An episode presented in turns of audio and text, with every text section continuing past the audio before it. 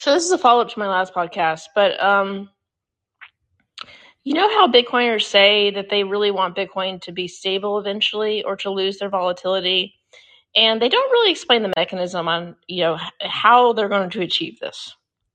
But they just say eventually, when Bitcoin is in more hands, future, when it's more adopted, it'll lose its volatility, right? It'll lose its volatility. So currently in the market right now, the Bitcoiners are, you know, kind of coming out against algorithmic stablecoins. They're basically unbacked. Now, I'm going to argue that that's what they want to be in the future because they want they Bitcoin's not backed either. You can't redeem it for anything, you know, other than the price of dollars on an exchange. But that's not redemption. That's just you know exiting right and trading. Uh, and you know they want the volatility to go away. Well, well, that's the definition of a stablecoin. So in the future, they want to be a stablecoin, or at least have low volatility. I realize they don't want a price fix, but they want to be stable enough where Bitcoin can become money in the future. And I don't really explain, at least I haven't heard the argument, how this is going to happen besides just more adoption, you know, in wider hands. But I don't, I don't, I don't see the evidence for this. Um, so if you have an argument for how Bitcoin achieves this and how if not only I want to know the mechanism on how Bitcoin would achieve this, but um, how how is this different than than an algorithmic stablecoin? So um, because they're both unbacked and they're both they would both rel- you know be relatively stable or at least that's the goal. So if you my point is is that if you think as a Bitcoiner that algorithmic stablecoins um, just can't work, right? A lot of people are throwing around this argument they just can't work. I mean, they don't see how it can work. Um, well, then how can Bitcoin work? Because Bitcoin is unbacked, and if you you want it to be somewhat stable in the future, it's basically the same kind of product that you're you're offering the market. So I realized that that algorithmic stablecoins have a centralized actor and that these things might be controlled through monetary policy. The Bitcoiners don't like that approach. But I'm asking you, what is the mechanism that you think you have with Bitcoin that allows you to come to this idea that Bitcoin will be stable in the future, or at least significantly reduced volatility? Now, they never really say how much volatility they're willing to accept in the future. Um, and I don't expect them to achieve tether like you know stability because they're not you know they're not calling out a number right that they want to price fix bitcoin at. But you know some people have said where they want bitcoin to go. They said they want bitcoin to be at 1 million a coin. You know i, I think i've seen higher than that you know but but usually it's usually 1 million a coin um in long term. You know maybe some people call for 250 500 but I, I the most i've seen is, is is really 1 million. Maybe a crazy guy said 100 million a coin. But okay they want Bitcoin to achieve some higher level. And then they want it to plateau. Now, how are they going to achieve that plateau? Like, so they, I think that they think that adoption will rise and that once it hits like peak adoption or where most people are now in Bitcoin, where they're using it, I guess, to either store value, speculate, maybe they think that at this point it's going to be a currency, then it's going to reach like some plateau where people just hold Bitcoin now and they're no longer going to be speculating on the price. They're just going to be holding it and then somehow it, it achieves stability through, I don't know, just, I guess, I don't know. Actually, don't like why would, at what point do people decide I'm not no longer a speculator on Bitcoin price? I want to use this in transactions. I want it to be stable. Perhaps the market could decide that. And once it reaches, you know, if, if, if Bitcoiners can promote and come together on a price target, if they can say, "Hey, we want it to be a million, and everybody sort of agrees that, that that's what their goal is, I think that the goal could be achievable if they just, you know, in theory, right? This is just speculation, but on my point. But if you come to a consensus in the Bitcoin community, it should be worth a million, and then come up with some kind of, you know, if, if it achieves gold's market cap or or you know do your hand wavy thing where you say if, if all these people who could adopt bitcoin would and it, it, and it reached this price, at that point, we're going to stop speculating. We're going to stop hodling it, and now we're going to use it in transactions. Now we're going to use it for um, for as money, right? Because I, I would argue that right now you can't really it's not really used as money. Um, it's not really being used as a currency because it's not stable. So once you hit your target price as a Bitcoiner, then you need to change the narrative to no longer hodl, let's transact. But but how do you then keep that value from collapsing? How do you then keep that value stable? And that I don't know. I don't know what their um, their solution is for that. Maybe they do have a solution that I just haven't heard. Uh, but um, but yeah, I mean, first they have to come to consensus sort of on what price Bitcoin should be at, which is almost impossible because everyone got at it, got into Bitcoin at a different price. So how do you come to an agreement on that? And then how do you keep it stable? Because I think ultimately the Bitcoiners are going to have to figure out how to keep it stable. And if that really is their goal, one day to reduce volatility, then to me, you know, I realize that certain details are different, mechanics are different, but um, but how do you how are you different than algorithmically uh, based stablecoin? So if anyone has any any thoughts on that, I'd welcome conversation, an argument. Um, how am I wrong? What am I missing? Maybe there's a way that Bitcoin can achieve price stability that I just don't don't know about, uh, haven't heard of. Um, but but this is just what I hear in the Bitcoin community. This idea that at some point we'll, we'll reach you know more price stability. Uh, but but how? I mean, if you don't think that algorithmic based stable coins can do it because they're unbacked, um, how how can how can Bitcoin do it? Um, which has been on my mind lately since the the recent um, collapse of the UST project. I don't really know how to to let someone um, come and call in. I I don't know if I have to push a button somewhere, but uh, feel free to to to call in. I don't know if you can do it on your side, uh, but but yeah, how can um how can Bitcoin achieve the stability? I think that needs to be communicated. I mean, and I'd welcome. I'm I'm welcome to ideas. I don't have the answers, and I don't know what's going to happen. Uh, but I'd like to know what they're thinking on how to achieve, you know, what price they're they're willing to accept is the the top, right? Wh- What price should Bitcoin be at? And I feel I I do understand that's sort of maybe a market decision. Um, but but once you go from hodling and, and speculating on price or store value, maybe is a better word for it, you go from store value then to okay, let's use this thing as a as a currency. That's a different um, mindset right? That's a different mindset. You're not you're not looking for appreciation in price. You're looking for at least well you're not looking for for collapse either right? That's the whole why, why it should be stable.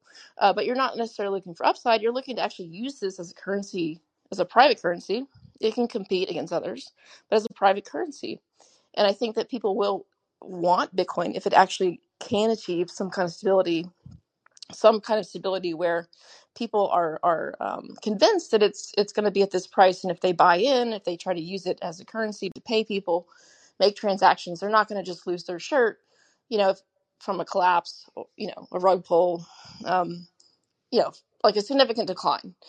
Uh, and I, I realize that the dollar does lose purchasing power, so I'm not a champion of the dollar, but um, but I think that Bitcoin needs to do better. It needs to significantly reduce its volatility.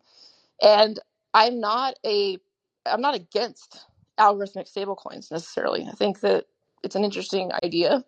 I don't like people you know piling into them just to get rug pulled but i think that they piled into them for different reasons because you know they, they were interested in the ponzi nature of it but i think that they serve a purpose and um, if you can if you can create an algorithmic stablecoin that's actually price fixed that's that's really a cool concept to think about so I'm not against the concept. I just like to know um, how the Bitcoiners want to pull it, like, you know, how they intend to pull it off.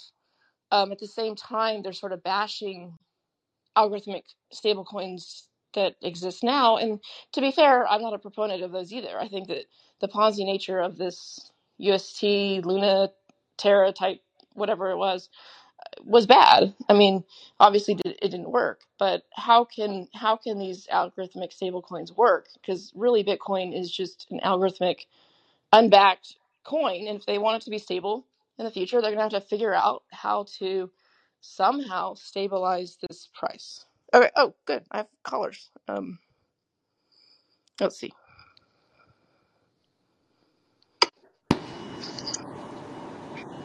Oops.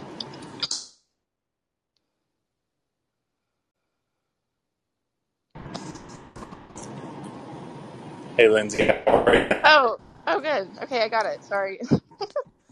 yeah. Yeah, this is the first time I think I've hopped on soon enough in order for you to take a call. So, Oh, yeah. Well, congrats. no one, no one comes in, and then I just close.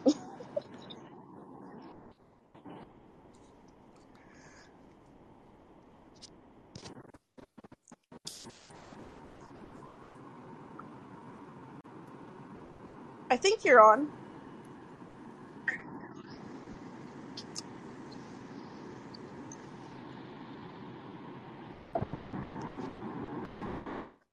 Uh.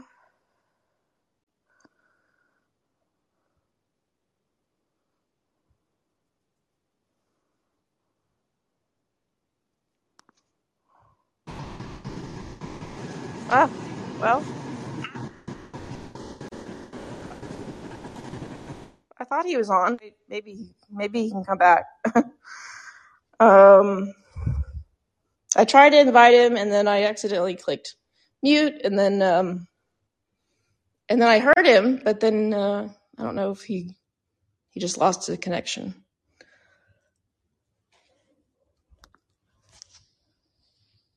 I've seen people call in before, but this is the first time I've tried to, you know, uh, invite someone up to speak. Maybe he'll come back, or maybe I'll just wait. Maybe I'll just keep it open.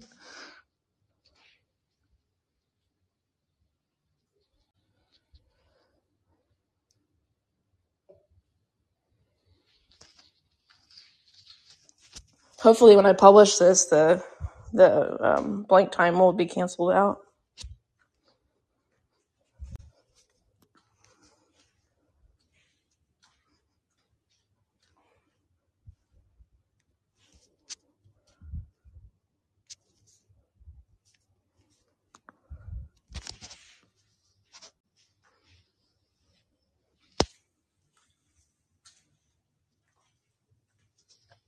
Oh, maybe I was supposed to mute myself. Maybe that was the problem. Maybe when he was invited to speak, I should have muted. Maybe that's me.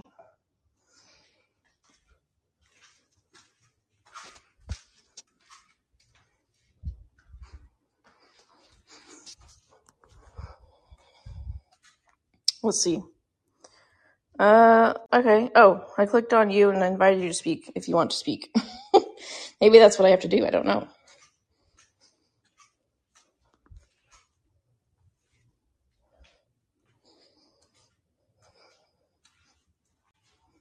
Hmm.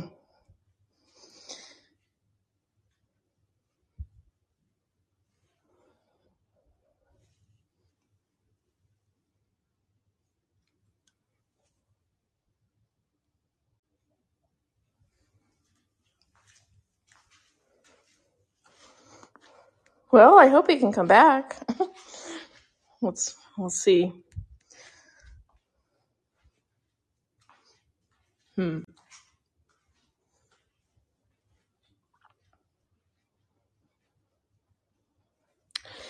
Yeah. So I talked about before um, that you know the reason why sort of Bitcoin I think was invented to some degree was you know we wanted to go off the um, well we went off the gold standard right and that allowed the Fed and um, the government to print all kinds of um, dollars, right? Uh, that were unbacked by like something real, and so they could just they just had free reign, right, to print as much as they wanted, uh, which is the reason, one of the reasons, not maybe not the reason, but one of the reasons why you know Bitcoin was sort of introduced. It was introduced during the um, or after the financial collapse of '08, um, which you know, we had the housing bubble. The, ho- the housing bubble was the main event of 2008, where um, cheap mom- money fueled this bubble. You know, ha- housing um, then uh, created conditions in the market that that led to um, failures um, at banks, and so the Fed stepped in, bailed them out because they could just print money, so no big deal for them. Um, and we should have we should have had like a deeper recession. We should have let all this malinvestment um, collapse, and we did right. So how like if you look at a chart of housing prices, it sort of does a little dip in 2012, and then it just goes back up. You know, it just kind of barely does a dip. I remember buying a house in it was literally uh, like 2011 ish, and um, yeah, it was supposed to be sort of the bottom of the market. Didn't time it like that, but it was. It sort of was like 2011 ish, 2012, and then it just went back up. You know, and lately I've been thinking. The last two years, I was thinking you shouldn't buy a house because eventually all this stuff will collapse. At least in theory, like prices might decline. But I've, I've kind of been wishy washy about the housing market because um, the prices might decline, but inflation is still sort of here. Uh, and if you can borrow cheaply, if you could lock in a good interest rate, um, you know, perhaps you know housing would keep going up. But maybe there'd be better things that you could buy instead of a house um, that would retain purchasing power, et cetera. Uh, or if you just want to speculate. Um, but you know what fuels bubbles, in my opinion, is the Fed printing money. And so, you know, I think that I forgot how I got on this topic. I just ran rambling at this point. Um, I guess he's not coming back. But um, cheap money fuels all these bubbles, in my opinion. And uh, bubbles are unsustainable because eventually um, they stop printing as much money as they have in the past. And these bubbles are only really sustained by cheap money coming into the market. And I, I do think that's the same case with Bitcoin. I do think it's a function of cheap money. And Bitcoin hasn't really seen a contraction. Bitcoin was introduced in 08 ish, right? And what did what did we do? Like we didn't allow the recession, the natural, you know, recession to flush out malinvestment, let housing really go down. We didn't allow that. It just took off. How much money have we printed since then? Has Bitcoin really been tested? Yeah, the Fed has sort of gone on small little tightening cycles, you know, 2017 or 18, whatever that was. Um, but but have they really gone hardcore tightening or have they really just kept expanding? In my opinion, it's just it's kept expanding. That, so we haven't seen a real housing collapse. Why? Because we keep printing money. And we haven't really seen Bitcoin hasn't been tested either, in my opinion, um, because we haven't really seen any kind of tightening, uh, reduction in money printing um, at all. So um, I don't know how I got here. maybe I'll just maybe I'll just leave it open just a little bit longer. Maybe he'll come back.